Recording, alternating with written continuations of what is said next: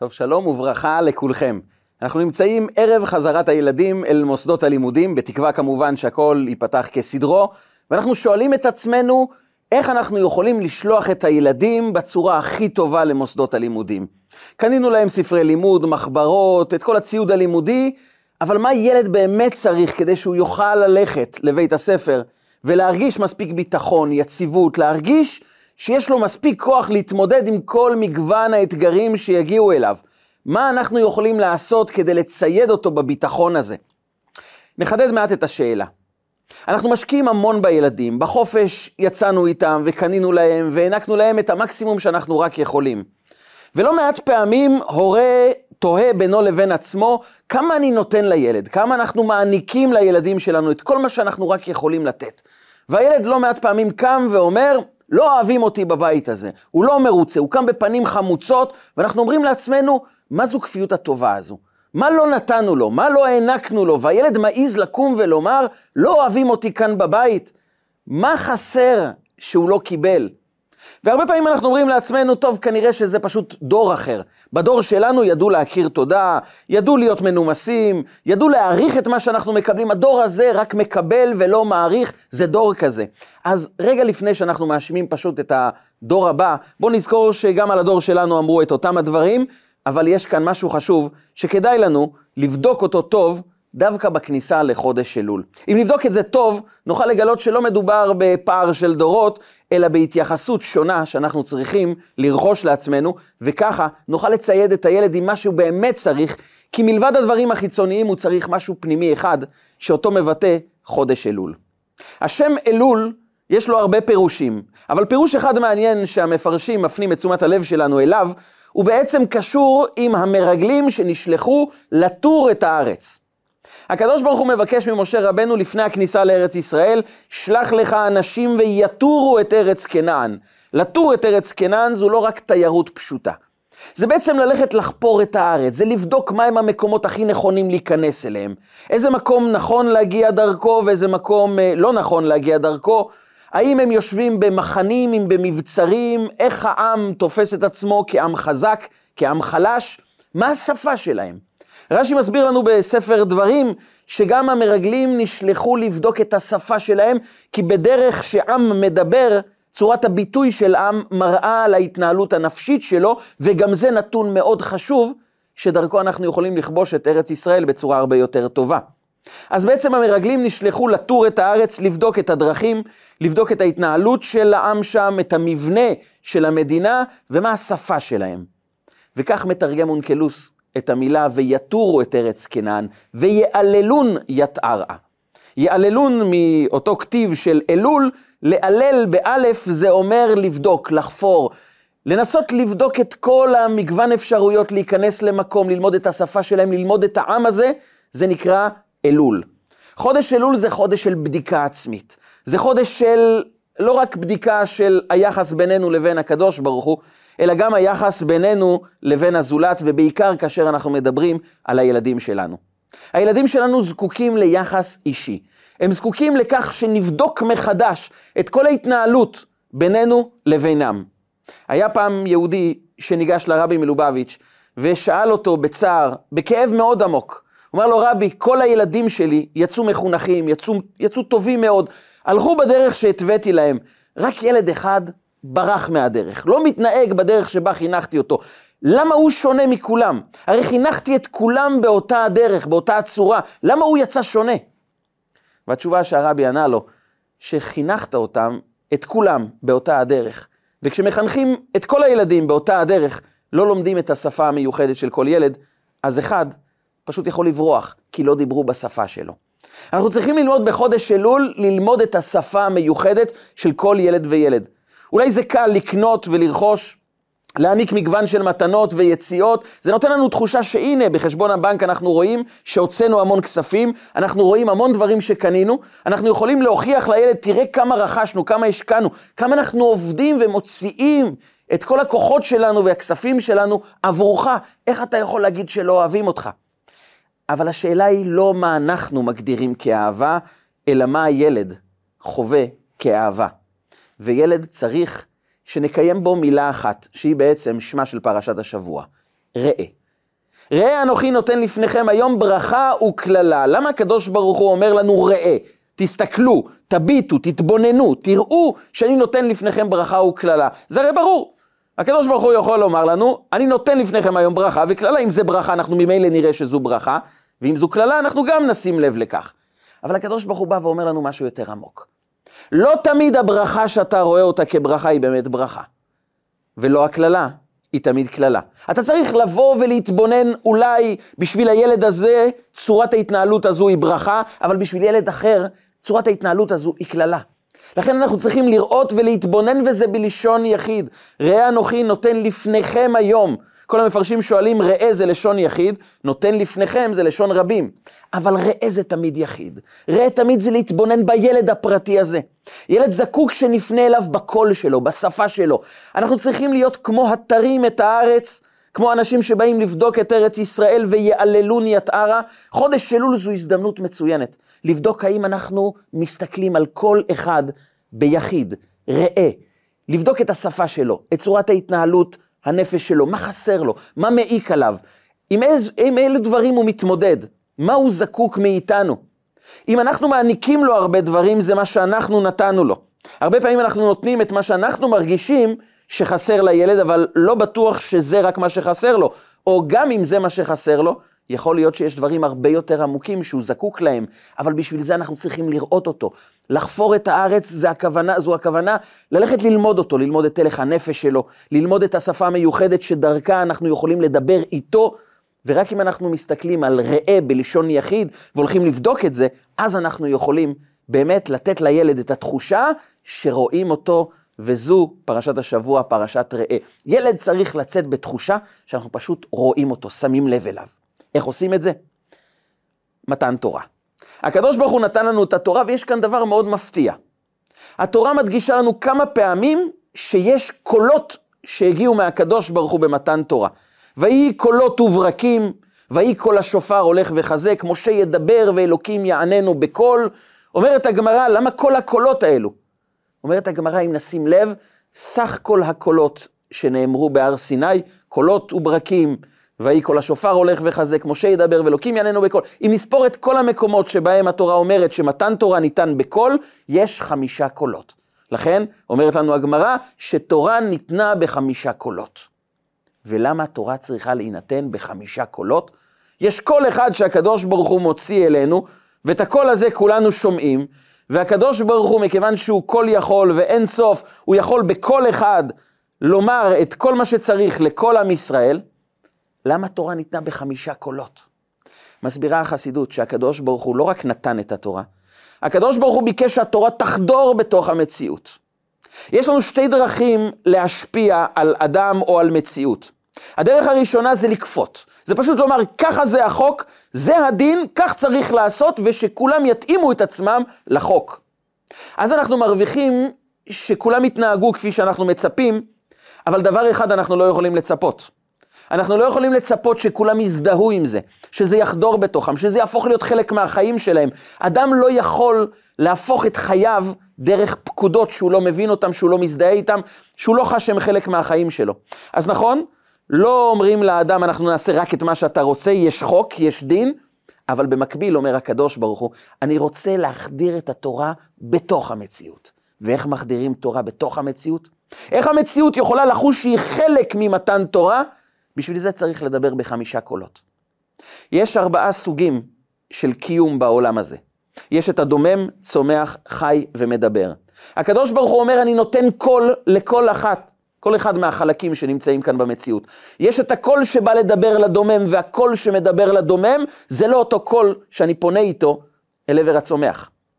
גם לא לחי, ובטח לא למדבר. כל אחד זקוק לקול המיוחד שלו. כן, גם אם זה הבדל בין צומח לבין דומם, יש את הקול המיוחד לכל אחד. הקול החמישי הוא בעצם היכולת לרומם את כל המציאות למעלה מטעם ודת, למעלה מהבריאה, לחוות את האלוקות, את הקדושה שמעבר לבריאה. אבל כאשר אנחנו מדברים על הקולות בתוך הבריאה, אז כן, כל אחד מהקולות פונה לחלק אחר מהבריאה. אומר הקדוש ברוך הוא, כשאתה רוצה להחדיר תורה, אז נכון, יש חוק שכולם חייבים לממש אותו, ליישם אותו, לציית לו, אבל אנחנו רוצים גם שזה יחדור לתוכם. אז נשאל את עצמנו את השאלה הפשוטה.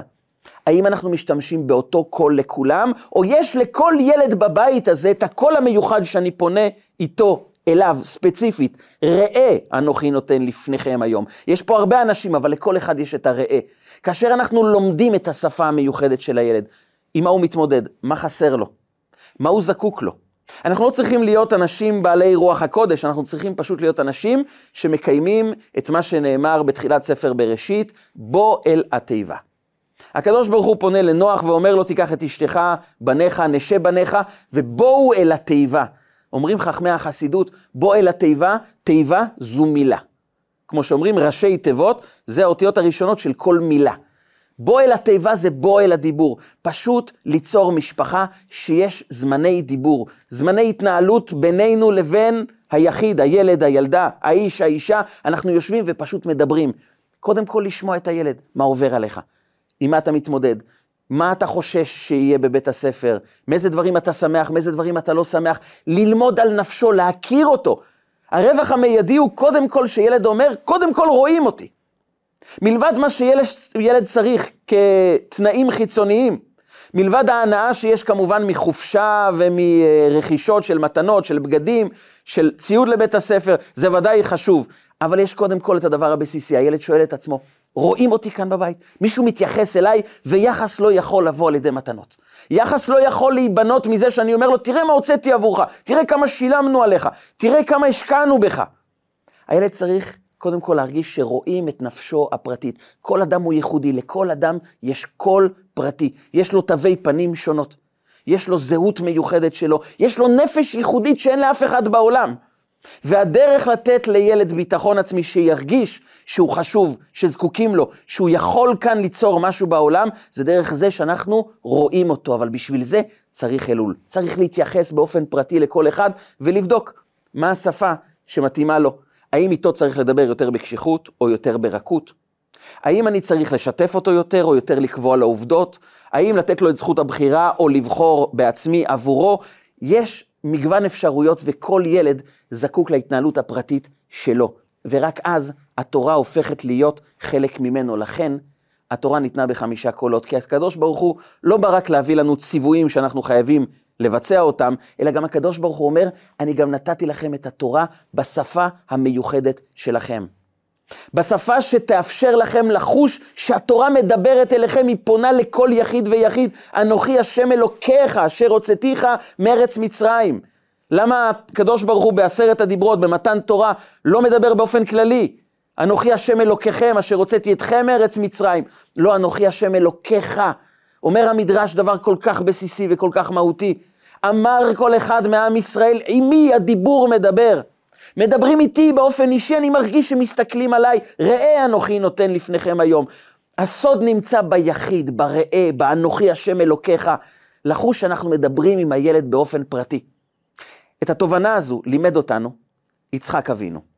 יצחק אבינו מגדל את הילדים שלו בתוך ארץ ישראל. יצחק, אדם קדוש שהתקדש כבר בהר המוריה כאשר הוא עלה לעולה, הוא היה אדם שלא יכל לראות עבודה זרה. הוא התעוור רק מהעשן שיצא מהעבודה זרה שעשו נשותיו של הבן שלו עשיו. אנחנו לא מוצאים בשום מקום שיצחק כעס, נידה, זרק את עשיו. הוא דווקא אהב את עשיו. ולא רק שהוא אהב את עשיו באופן מפתיע, הוא גם גידל את הילדים שלו בחק של יצחק. אחד המפורסמים שגדל בחיקו של יצחק היה אליפז. אליפז בן רשע לאדם רשע. אדם מושחת לא רק מבחינה רוחנית, גם מבחינה מוסרית פשוטה, אנושית. הוא היה אדם מושחת, אדם רע מעללים, רשע גדול. ואז הגיע הסיפור המפורסם שיעקב לוקח את הברכות של עשיו, ועשיו נשבע להרוג את יעקב. האבא יצחק מבין שיש כאן סיפור לא פשוט במשפחה, הוא ורבקה שולחים את הבן שלהם יעקב אל לבן, חרנה כדי למצוא אישה, ובעיקר לברוח מעשיו. יעקב בורח. כמובן שציידו אותו בהמון כסף, יצחק היה אחד העשירים הגדולים של אותה תקופה, הוא צייד את, יצח... את יעקב עם כל מה שצריך כדי לשרוד את הדרך עד חרן ולהיות איש מספיק עשיר, שלא יצטרך למתנת בשר ודם, לעזרתם של אנשים אחרים, ובדרך הוא מגלה שאליפז, האחיין שלו, בנו של עשיו, רודף אחריו. הוא מגיע ליעקב ואומר לו, תתכונן, אני חייב להרוג אותך. אבא שלי ציווה אותי להרוג אותך. יעקב מתחנן על נפשו, אבל אליפז מתעקש, זה מצוות כיבוד אב ואם. אבא שלי אמר לי להרוג אותך, אני חייב להרוג אותך. ויעקב מוצא פתרון מאוד מעניין. הוא אומר לאליפז, קח את כל הכסף שלי. נאמר שעני חשוב כמת. אדם שאין לו כסף הוא כמו מת. אז אם תיקח את כל מה שיש לי, זה כאילו הרגת אותי, וככה קיימת את הציווי של אבא שלך. אתה מוכן? ואליפז בטח חושב לעצמו ואומר, מה הסיפור? הרי אם אני הורג אותו, גם ככה אני מקבל את כל הכסף שלו. אבל הוא לא הרג את יעקב. הוא בחר לקחת את הכסף בלי להרוג את יעקב מסיבה אחת. אומר לנו רש"י, ולפי שגדל בחיקו של יצחק, הוא ריחם על יעקב. פתאום התעורר בו איזה ניצוץ, באדם המושחת הזה, שאין לו שום בעיה לרצוח אדם שלא עשה לו מעולם רע, בין כל שאר המעשים המושחתים שהוא מבצע, ופתאום התעורר בו איזה ניצוץ, ומה הניצוץ שהתעורר בו? זה העובדה שהוא גדל בחיקו של יצחק. יצחק ידע שהוא מגדל כאן אדם למשפחה לא טובה. אדם שכנראה יגדל להיות מושחת כמו אבא שלו, והוא גם מוכיח את זה שהוא עוד עקף את אבא שלו ברמת המושחתות, בחוסר המוסריות שלו, ברע שהוא מביא סביבו לכל העולם. אבל בכל אופן, יצחק המשיך לתת לו בשפה שלו, בדרך שלו, הוא גידל אותו בחיקו. לגדל בחיק, הכוונה היא לגרום לילד שיחוש שיש מקום שמותאם אליו. כאשר אוחזים תינוק, בחיק, אנחנו מתאימים את עצמנו באחיזה שלנו, שהילד יחוש מספיק יציב, מספיק בטוח, אנחנו מתאימים את עצמנו אליו. אנחנו לא כופפים, לא מכופפים את הערכים, לא משנים את מה שנכון, אבל אנחנו מתאימים את זה אליו. על זה נאמר אצל שלמה המלך, חנוך לנער על פי דרכו. חנוך לנער על פי דרכו זה לא תחנך אותו לפי מה שהילד רוצה, את החינוך אתה מעניק. אבל אתה מחפש את הדרך שלו. ויעללון יתערה, תמצאו את הדרך הנכונה לכבוש את העיר. יש דרך טובה ויש דרך לא טובה. ואנחנו צריכים למצוא את הדרך. את הדרך הנכונה, את השפה הנכונה, הרבה פעמים אנחנו מתרצים לעצמנו, אנחנו לא נתכופף בפני הילדים. הילד יישם את מה שצריך כמו שאנחנו גדלנו בבית שלנו. לא מדובר על כיפוף. לא מדובר עכשיו על להתאים את, ה, את עצמנו לילד, להתאים את הערכים למה שהילדים רוצים. אנחנו לא מכופפים שום דבר. אנחנו לא נכנעים בפני אף אחד, אבל אנחנו מבינים שהאתגר הוא קצת יותר עמוק. זה קח את הערכים שלך ותתרגם אותם לשפה אחרת. גם משה רבנו תרגם את התורה ל-70 לשון. הוא ידע שיום יבוא ועם ישראל יצאו לגלות. ויהיו יהודים שישכחו את לשון הקודש, הם יסתכלו על ספר תורה ולא ידעו לקרוא מה כתוב בתוכה. אז משה רבנו לא אומר, אלו אנשים מושחתים, שכחו מסורת, מסורת אבותיהם, לא יודעים לקרוא את לשון הקודש, בושה וחרפה. לא, משה רבנו אומר, אז יש להם שפה אחרת? אני אתרגם את התורה ל-70 לשון. אני אדאג שהתורה תהיה מתורגמת לכל אחד בשפה שלו, כדי שכל אחד יוכל לחוש שהתורה פונה גם אליו באופן אישי, רואים אותו. וכשאדם חש שרואים אותו, גם אם הוא לא משנה את ההתנהגות שלו עכשיו. יום יבוא והוא יפגוש את יעקב, ויעקב ינצל, וכך יוכל גם לייסד את עם ישראל רק בזכות ה"ויזרע יצחק". יצחק היה אדם שזורע. לא תמיד מי שזורע יכול לקצור, אבל הוא זורע כי הוא בטוח ומשוכנע שיום יבוא ומישהו יוכל לקצור, מישהו יוכל ליהנות מהפירות האלו. אז יצחק זרע, הוא התאים את החק שלו לאליפז גם לאדם המושחת הזה, ואז זה נתן את הפירות. פתאום אליפז מרחם על יעקב. פתאום אומר ליעקב, אוקיי, אני אקח את הכסף כי אני לא רוצה לעבור על ציווי אבי, אבל אני משאיר אותך בחיים. וכך יעקב ניצל ועם ישראל קם. אבל זה לא נעצר כאן. אחד הפרקים המפורסמים בתנ"ך מופיע בספר איוב. איוב סבל סבל עצום. הוא איבד את כל מה שהיה לו בסבל מאוד מאוד עמוק, וכולם באו לנחם אותו, ביניהם שלושת החברים שלו. הגיע שם אליפז התמני, צופר הנעמתי, בלדד השוחי, והם באים לנחם אותו. וכל אחד מנחם את איוב על הטרגדיות הגדולות שהוא עבר בצורה אחרת. ומעניין שאליפז התמני בא לנחם אותו בדרך נבואית. שרתה עליו נבואה, וכל פרק ד' בספר איוב מוקדש לנבואה שאמר אליפז התמני לאיוב.